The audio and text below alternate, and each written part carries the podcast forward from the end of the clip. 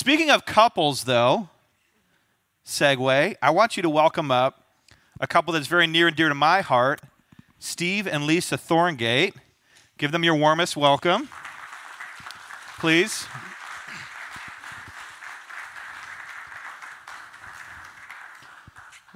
Steve and Lisa are my parents.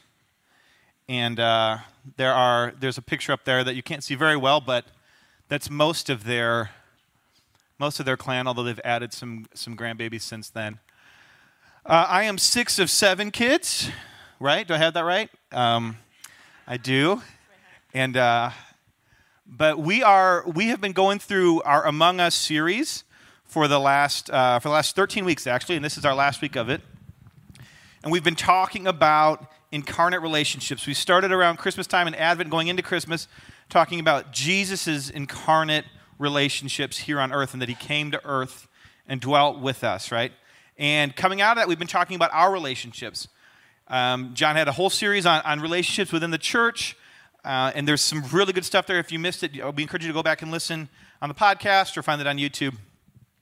Then, when we got to the conference last Sunday, um, Reverend John Reynolds was here, and he talked about um, multi ethnic church relationships and, and, and a call to unity in those relationships, and that was wonderful as well.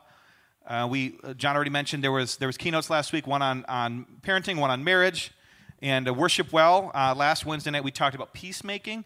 And so we are really, it's really, we've been focusing on this. And this kind of this last piece, besides the course coming up this week, we wanted to talk about today is, uh, is intergenerational relationships within the church. We have more than one generation at our church. Uh, a healthy church does have more than one generation. Um, and we want to dig into that a little bit today. Want to dig a little bit more into what it looks like to, to be in relationship intergenerationally within your church community, to be discipled intergenerational, intergenerationally within your church community. And so that's what we're going to explore for a few minutes right now. I asked them to come join me and, uh, and share some of their experiences. And we're just going to kind of have a little bit more of a conversation this week. Um, see how they, I feel like we should have coffee up here. I have water bottles. I, what I should have done is put the water in a coffee mug. That's the pro move, right? That's like the, the Tonight Show or whatever. I, I don't know. I don't watch those. But anyway, we're going to start. I'm going to I'm going to read some scripture to us from Ephesians 4. Before that, I do that, I'm going to pray, and we're going to and we're going to tackle this. God, thank you for today. Thank you for bringing us together. Thank you for church, Lord. Thank you for a chance to gather to focus our hearts and our attention on you. God, you're worthy of our praise. You're worthy of our devotion. You're worthy of our attention. You're, you're worthy of hard work. You're worthy of going outside when it's cold, Lord. You're worthy of all this and so much more. So help us to, to praise you this morning, to give you glory this morning, the words that we sing, but also what we allow you to do in our hearts. In Jesus' name, amen. Okay, very quickly, I'm going to read just as sort of a primer for this conversation, I'm going to read from Ephesians chapter 4. It's up on the screen. This is from the NIV.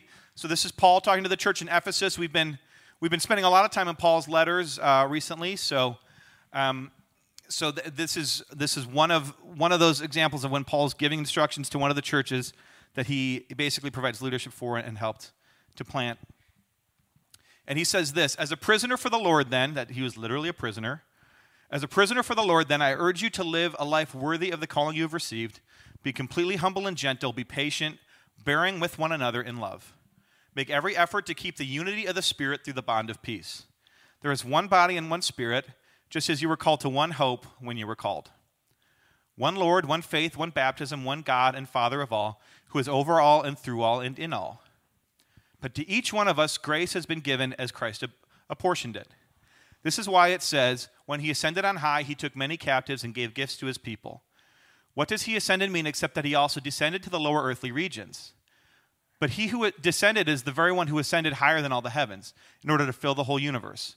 So Christ himself gave the apostles, the prophets, the evangelists, the pastors, and teachers to equip his people for works of service, so that the body of Christ may be built up, until we all reach unity in the faith and in the knowledge of the Son of God and becoming mature, attaining to the whole measure of the fullness of Christ. Then we will no longer be infants tossed back and forth by the waves and blown here and there by every wind of teaching and by the cunning and craftiness of people in their deceitful scheming. Instead, speaking the truth in love, we will grow to become, in every aspect, the mature body of Him who is the head, that is Christ. From Him, the whole body, joined and held together by every supporting ligament, grows and builds itself up in love as, as each part does its work. So that's a, that's a wonderful passage and a wonderful picture of a unified body of Christ, a unified church pursuing maturity, spiritual maturity together. And so I brought you guys here because you just look really Old. mature.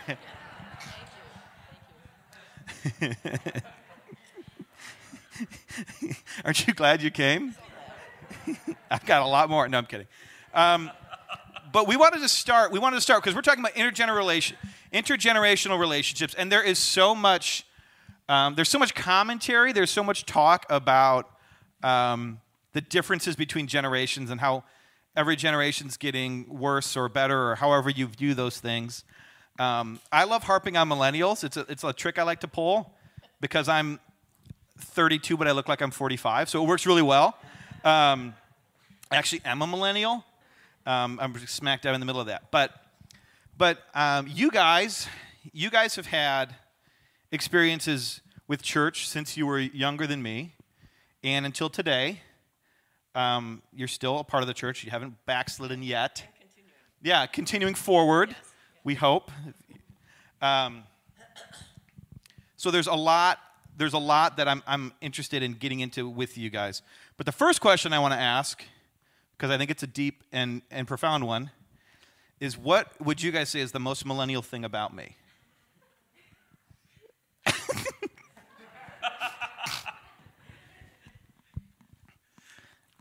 You're waiting for me to answer that first? Yeah, yeah, yeah. Okay. Well, I would say uh, millennials, I'm told, won't do anything that doesn't seem immediately important to them. Hi, Cooper. It's good to see Cooper and Sam. Know a couple people here apparently. They're waving at you. So yeah, so Cooper's waving at me. Uh, where was I? Uh, yes, you you know you if if it doesn't seem important to you, you're not going to get involved. So 100%. You have to have vision for it. You're better about that than you were in high school, but there it is. That's fair. Mom, what do you got? Well, I would say two things. Well, first of all, when you asked us to do this, excuse me, um, I don't look at people as millennials. I mean, sure. I just look at you as John. Sure. Or, you know, whoever. So I had to really think about it. And some of the things I, I think about, I think I'm not sure if that's because so and so is a millennial or just because that's their personality, but I think it's right. It's intertwined. But one of the things that I I have noticed is the uh, ability to get people on board and, and be a team player. I think that's really uh, a, a, millennial trait of yours. Hmm. And also the. Uh, she went positive. I was just surprised by that. That's wonderful. Good parent, bad parent. Yeah. um, Bring the heavy. And then first. the other thing um, is uh, uh, your uh, the technology thing. I mean, everything's technology. I mean, I like technology, okay, but it's you know the generational thing is obvious there. So yeah, Dad's really good with technology, though. He's always been. I know he he, that, he, breaks the mold. What yeah. can I say? All right. what's what's a value that you wish my generation cared more about? Well, I was going to say attentiveness, but everybody's paying really good attention. so maybe I was wrong. Like pre- like uh, not being on these that sort of stuff.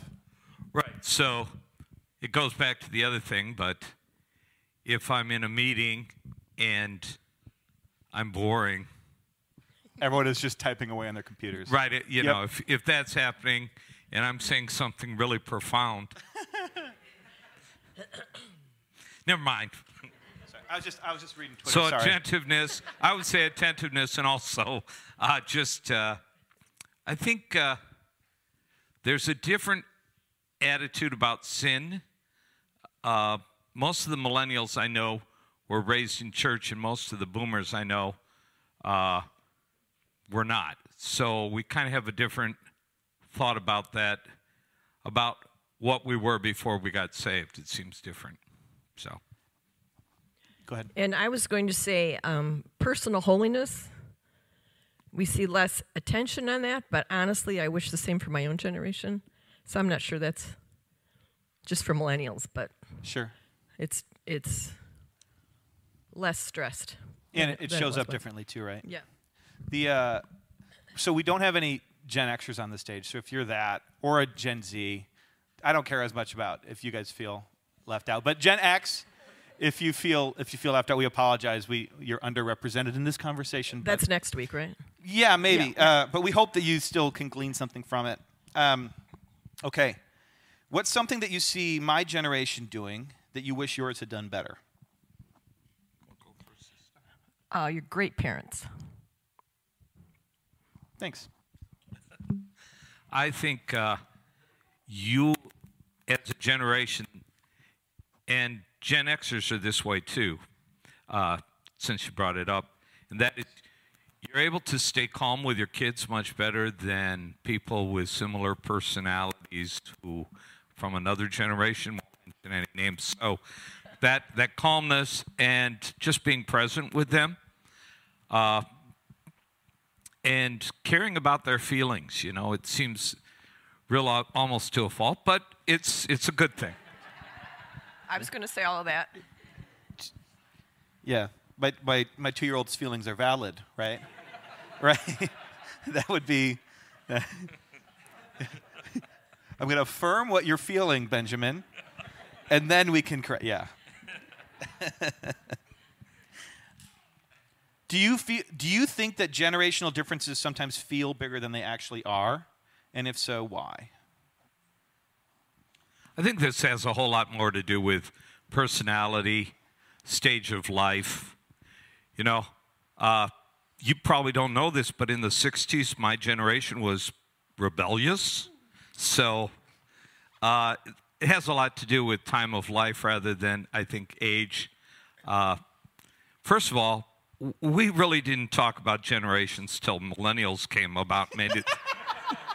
It's a big fat hairy deal of it, right? So there's that. But yeah, I think it has more to do with with those other things. Really, it's more more felt than really true. Yeah. Go ahead, ma'am. Sure? Yeah. Yeah. Sorry. I- Okay, sorry. Well, I, I don't think it's as big a deal as it's sometimes made to be. Um, although I do really think that just as we age, our perspective changes in, in a lot of ways, you know. So things that I thought were so important when I was in my 20s, it's like, oh, that really wasn't all that important. I was blown that way out of proportion. But um, I think it has a lot to do with relationship. I think the genera- generational difference is, is less if it's a solid, a good relationship, and more so if there's other factors that are hurting the relationship. Does that make sense? Yeah, I think there's a lot of like, when it comes time to blame somebody for something, is is when it seems like there's a lot, uh, at least in my sort of feed of information that I see about. It might be about how much college costs. It might be about something with jobs and how young people go to college and there's no jobs for them, and whose fault that is, right? And is it the is it the kid who went there and you know got the got the arts degree or whatever, or is it their parents? You know, and and some of it to me is just kind of like who cares? like it, it- we have a problem. Let's figure it out. Like it, it- it's just a weird thing to focus on.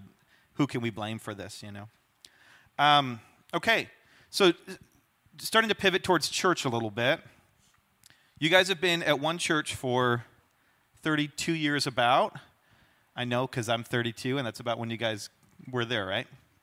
Um, We started before your older brother was born, so I Oh. would say 35 years. 35 years, or just in that building. I don't really know, but um, I my life it, in in my mind, it's when I was born. The church like- began. The It's a important part. lifetime. That was the important part. Yeah, and now we can have church. I'm here, guys. No. But you guys have been at one church for, we'll call it 35 years, and uh, which means you've been the young people, right? Carting your kids to stuff, uh, keeping them up past their bedtime on Wednesday nights, um, making them stay and wait for you, and wait for you, and wait for you.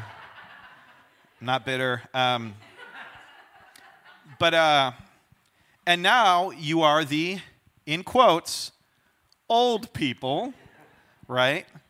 Um, and you've had different roles throughout that. And now, so uh, my dad still he he works at a church, and a lot of what you do is is have like meetings with millennials now, and right. He says meetings are his love language. Meetings are his love language. That's yeah. Um, that is not millennial, but uh, but um, so you've you've you've seen that through different phases of your own life. I just want to know kind of what thoughts you have and what you've seen what you've seen through that those experiences. And I'll just I'll tag on the second question too, and then you guys can just talk for a while, which is how in in those settings, in terms of intergener- intergenerational relationships and discipleship, what have you seen work there? What in, through that process? Um, just share kind of. I just want to give you guys some time to talk without me talking as much. So, take it away. It's a first. No, the first was when he got married, and you did the wedding. That's right. And you said, as Leslie came down the aisle, and they stood there, and he said, he says, I'm really looking forward to talking to you without being interrupted. Did I really? Okay, the question. Enough of that. Enough of All that. right. So, uh, I would. So, so some of the things that have changed. First of all, I think expectations are a lot different. We've always been a pretty informal church, but you know, you had to wear a tie uh, when we started. Otherwise, some people might be offended. Now you can't wear a tie because some people might be offended. Come to think of it, people really haven't changed much, have they?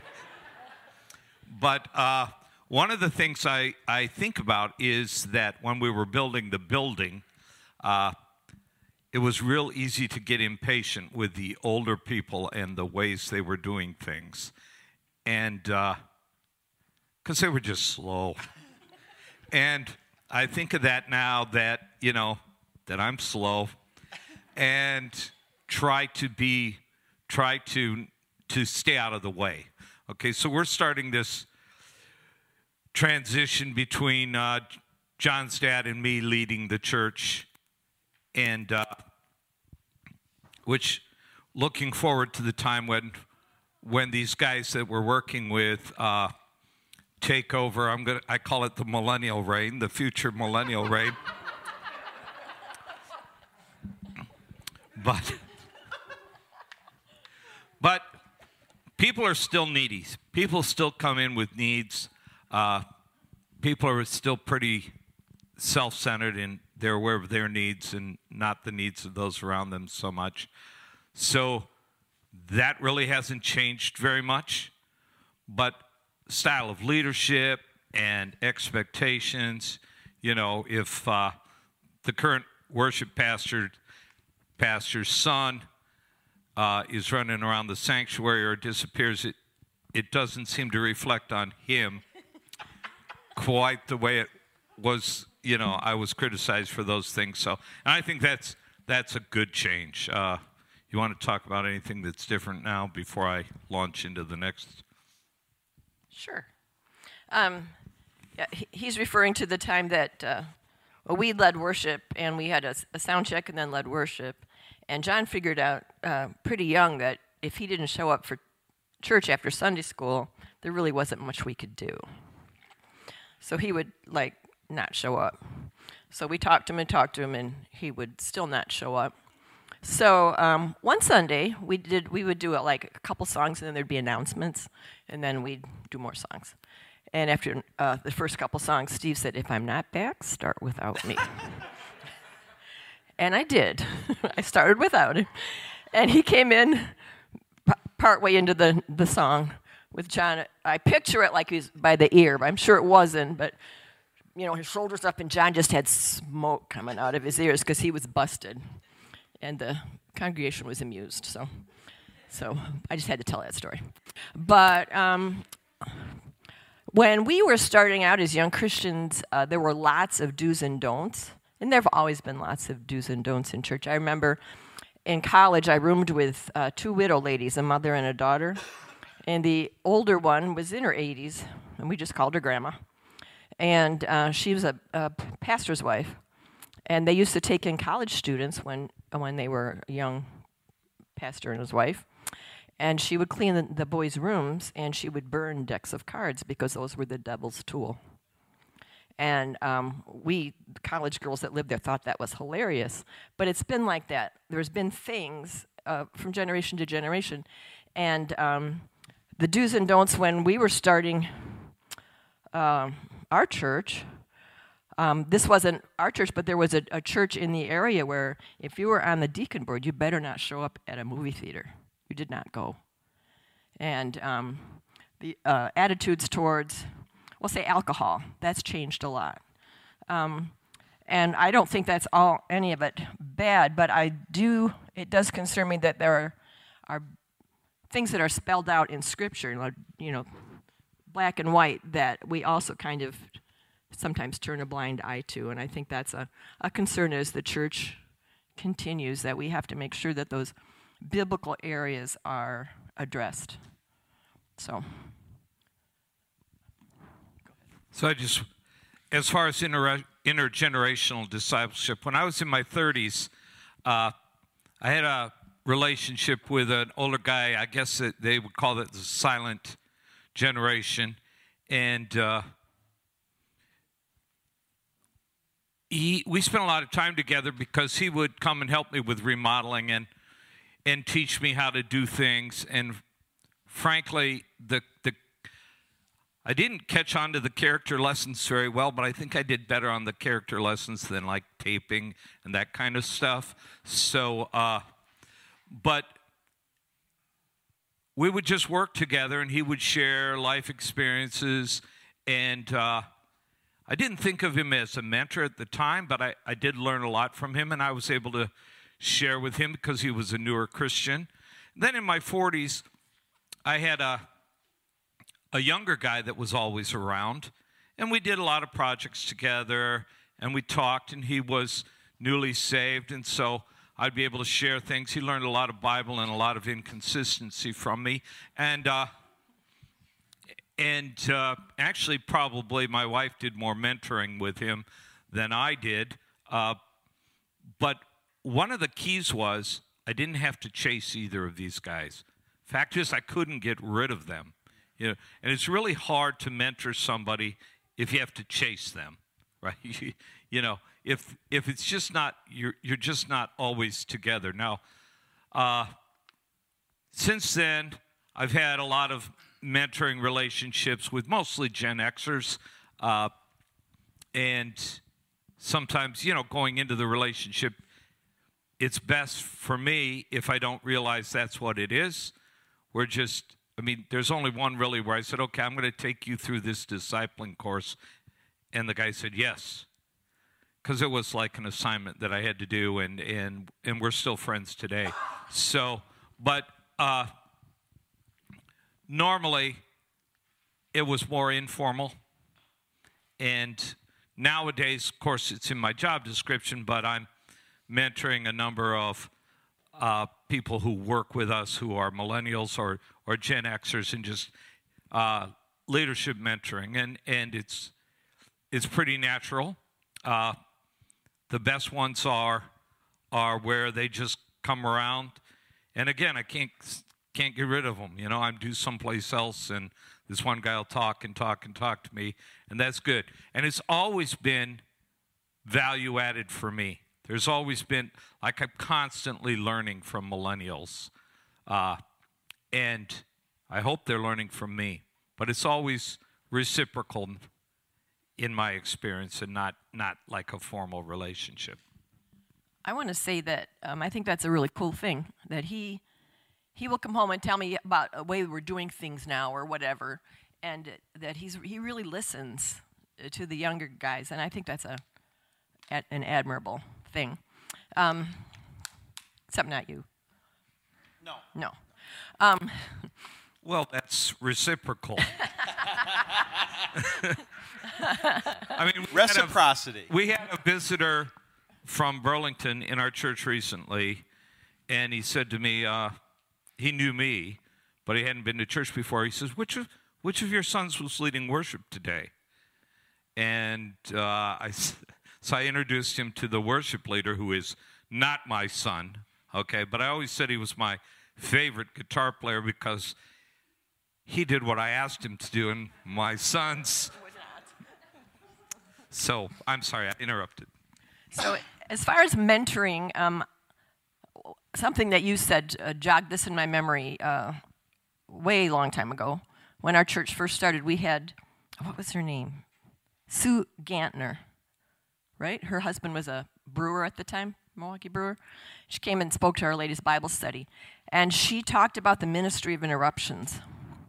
And that has stuck with me all these years because so many times we'll have our plan A, this is what I'm going to do today, and I got this list of things, these people I need to call, and I got to, or if you're a, I was a stay at home mom for so many years, and I was going to get these jobs done, and then you'd get that phone call, you know, where somebody needed you to listen.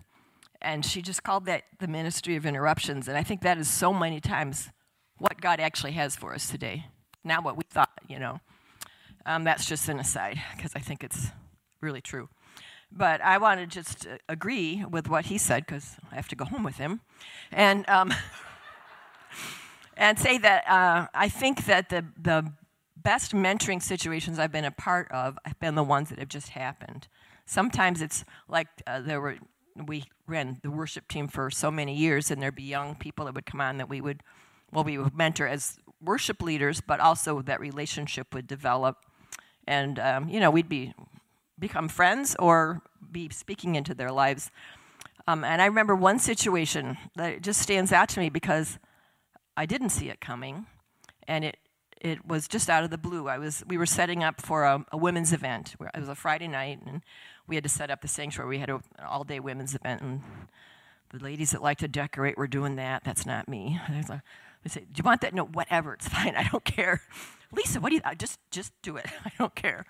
But I was, I was, our building is long and it's a lot of walking if you're doing stuff like that. And I was going down to get something, I can't remember what. And, and this young, young woman just said hi, and I hadn't seen her for a while, and I knew she'd been through kind of a, a rough patch. And I asked, kind of, I didn't want to get real specific. How's it going, kind of thing. And she started talking. Said, "You got time to walk with me?" Because I, I had, I was doing all this stuff, you know. And we walked and talked and just chit chatted, and I, I, I didn't like speak scripture into her life or anything. We just kind of connected. And I got this text from her the next day. And she says, You have no idea. And I mean, I did have no idea. It was not a deep conversation. But she'd been through this horrible job thing, and it involved someone else from church, so those, that's always hard, you know. And she said, You, you accepting me and reaching out to me, and et cetera, et cetera just meant so much. And, I, and it was a God thing. I mean, as I said, I didn't say anything profound. We didn't pray together. But as I look back now, we have a that kind of relationship now. And, um, and it was just God putting us together. And I think we, we want to be careful not to um, skip over that when that happens, because I think God's always orchestrating something. I think I think o- obedience in those interruption moments are that's so important. It, it's hard to I think there's there's something about interruptions, whether it be I mean I came home we had uh, worship while the other night. I got home at like after eight, and there was someone in our house, right? And that's pretty normal at our house. I just didn't know they were going to be there. That's fine. But there's there is some level of if you want to be in discipling relationships with people, some of those walls have to come down where you can you can say like here's this person who's my house is not like it's not ready for company right now and yet here they are like those sorts of things a level of vulnerability around those things um, being able to being able to bring people into moments of your life that aren't just the best moments right when you're yes. you're you're in task mode or your house is a disaster and the kids are running around and, and it's not all put together and prepared I think that's a, that's that's a really good and, and big part of it. Um, we need to keep moving. So what I want to do, thinking about reflecting on that scripture, and we're going to read it again in a minute, but reflecting on that scripture, that we're pursuing we're pursuing unity and maturity together, and I want to as we're reflecting on that idea. I want all of us to have a chance to just share maybe maybe two or three things with our generation. So I'll talk to you know, the millennials in the room, and you guys can talk to your generation about how to pursue these things, how to pursue unity and maturity, how to pursue intergenerational discipleship together. And uh, I can go first um, because I think this is this is so important. Um, we want to have this culture, and we want we want to have this value within our church that we're not siloed off by people in the same stage of life, and those we see those as the only people who can add value to our discipleship, add value to our walk. So the first thing I'm going to say to young people, um, and it's sort of echoing what they've said, but it's going to take it's going to take work and vulnerability, and don't wait around for it. So if you want someone to invest in your life, it's much easier it's much easier to invite somebody in than to just to wait for somebody to walk up and say, "Hey, I feel like I'm qualified to invest in your life. Would you let me do that for you?" Do you, understand how that's more intimidating than you reaching out and and inviting it? Um, the second thing, relationships are super important. Um, and uh, but I think one thing that my generation does is we we we sometimes are too connection oriented. Like all we care about is um, what do we have in common? Do we vibe together? Do our kids get along? And we don't we don't always think about discipleship as a part of why we're creating relationships at all, right? So um, so it's not it's not just about natural fit. It's not just about like, oh, I would hang out with this person anyways. Church is about more than that. We have a higher call for our relationships. It's about it's about communion with God ultimately, um, knowing God, being known by God, and and and having that same relationship with one another. And if we're stuck in this mode where we say, if it doesn't fit me, then it doesn't work for me, like that that's not going to work. There's so much more to discipling relationships than that.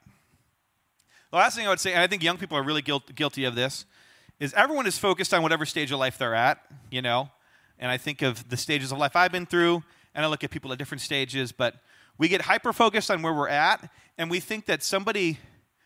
Some, somebody can only mentor me from a different relation, like from a different generation. Somebody can only invest in my life if they're if they're like basically able to be like come alongside everything I'm doing. So it's like you can't mentor me if you can't also take my kids, essentially. That kind of, you know. And some, sometimes I just want to tell people like you it's not fair to ask somebody to be a grandparent to your kids. They might they might actually have something that they can invest in your life and and and it doesn't have to seamlessly be integrated into what you're already doing. It actually might take some flexibility on your part. It might take some hard work on your part as well. And our, our we, what we do, uh, our generation, we, I look at you guys, right? Or we look at people in your stage of life and say, like, they got nothing but time, right? So, like, they should be able to 100% get on board with my schedule and do it, you know.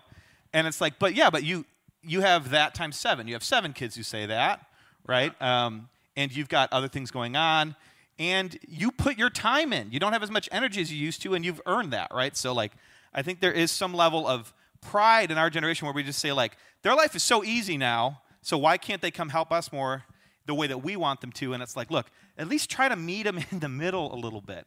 Um, and so that, that would be my that would be my three things.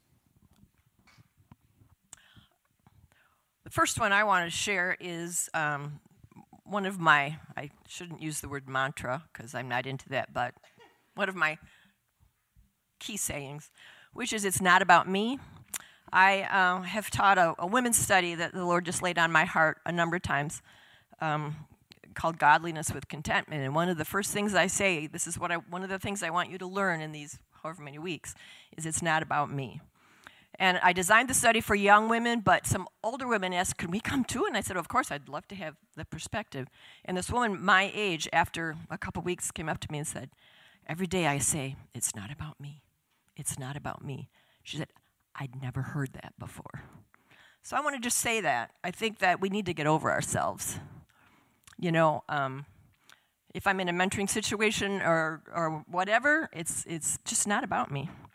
Second thing I want to say is um, it's our heart that matters, and uh, God's just just brought that to my attention the last several years. I mean, I, maybe I should have learned it sooner, um, but that what really matters is your heart. So when you're in a, a a relationship or a mentoring situation. It's not about it's not about looking spiritual. It's not about making sure that you get your points across. It's it's just about having God's heart to, to love and encourage, and it's about the relationship. And the last thing, oh, I thought you were going like that. I was like, yeah. Uh, thanks, honey. Uh, that was weird. Um, shoot, I lost my last thing now. What was my last thing? Um, uh, nurture, not. Oh, there we go. Thanks, hon. You got it on there. Um, uh, nurturing young leaders. Um, at, at, our stage, we're, we're trying to nurture young leaders and, and get out of our job, you know. And I mean, seriously, not that I'm anxious to, but that's, that's what we're about. And um, nurturing young leaders to become to stay the distance, nurturing young Christians to become leaders. Um, and it's, it's not about making a clone of us in the way we do it. It's just about speaking God's truth and watching, watching what God's going to do and being able to, you know, just take step out of your role and watch that happen. So. All right, that brings us to me. First thing, is uh, relationship trumps wisdom. And so you got to listen first. If you want to be in a mentoring relationship as a mentor with somebody, the relationship has to come first. I mean, you may have lots of wisdom, but if you don't listen to them, why should they listen to you? Second, pedantic, uh, you know, pedagogy, it's not, it doesn't work. So if you try to be too, I'm going to teach you this, this, this, uh, I've never known that to work. Like I said, everything that I've done has been reciprocal. I learn more from them uh, than they've learned from me, I'm sure. I'm sure. I do have one millennial that is no good with technology. Believe it or not, I don't know. Maybe he grew up Amish. I have no no clue. But I'm constantly learning from millennials, including my children, but also people I work with. And finally, mentoring happens during, not, you know, it's not an event. It happens during. So when you can help older people, when you can help in practical ways, whether it is babysitting or putting a floor down, uh, whatever, do so. Take advantage of those times I'm going to say that more, more mentoring probably happens on your knees together in a project, carpeting, than on your knees together in the sanctuary. And then uh, the last thing I'll say about that is that discipleship, mentoring, happens better in circles than in rows. Okay. Thanks, guys. We are gonna we're gonna go into a time of singing now. If the if the band wants to come up. I thought it'd be, it'd be nice to conclude this. That passage that I read at the beginning, um, talking about unity, pursuing that, and we're actually going to go through that again. I'm going to have my dad read that. He's going to pray for us, and then we're going to we're going to go into a time of praise. So, as a prisoner for the Lord, then I urge you to live a life worthy of the calling you have received. Be completely humble and gentle. Be patient, bearing with another one another in love. Make every effort to keep the unity of the Spirit through the bond of peace. There's one body and one Spirit, just as you were called to one hope when you were called. One Lord, one faith, one baptism, one God and Father of all, who is over all and through all in all. But to each one of us has grace been given as Christ apportioned it. This is why it says, When he ascended on high, he took on many captives and gave gifts to his people. What does he ascended mean, except that he also descended to the lower earthly realms? He who descended is the very one who ascended higher than all the heavens in order to fill the whole universe. So Christ himself gave the apostles, the prophets, the evangelists, the pastors, and teachers to equip his people for works of service, so that the body of Christ may be built up until we all reach unity in the faith and in the knowledge of the Son of God and become mature, attaining to the whole measure of the fullness of Christ. Then we will no longer be infants tossed back and forth by the waves and blown here and there by every wind of teaching and by the cunning and craftiness of people in their deceitful scheming. Heavenly Father, I thank you for this opportunity to gather with this church. May your blessing be on this church, Lord God, on the families, on the individuals, the couples here, Lord God. May they grow in grace and understanding. We thank you for their pastors um, who speak with knowledge and wisdom and an anointing that comes from you. Bless this time of worship now, Lord, as we lift our hearts up to you. Fill this place with your glory as we fill it with your praise. In Jesus' name.